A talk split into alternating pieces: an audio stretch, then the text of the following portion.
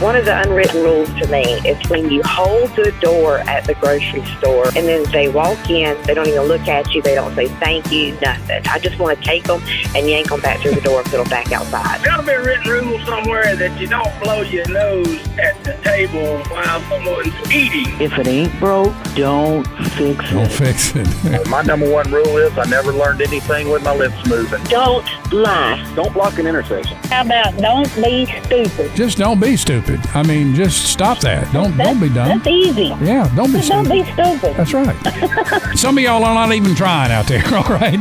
They are. I'm telling you. I mean, give it a try. You may fail, but at least try not to be stupid. It won't hurt. I promise. BJ Kelly in the morning. 96.9. The legend.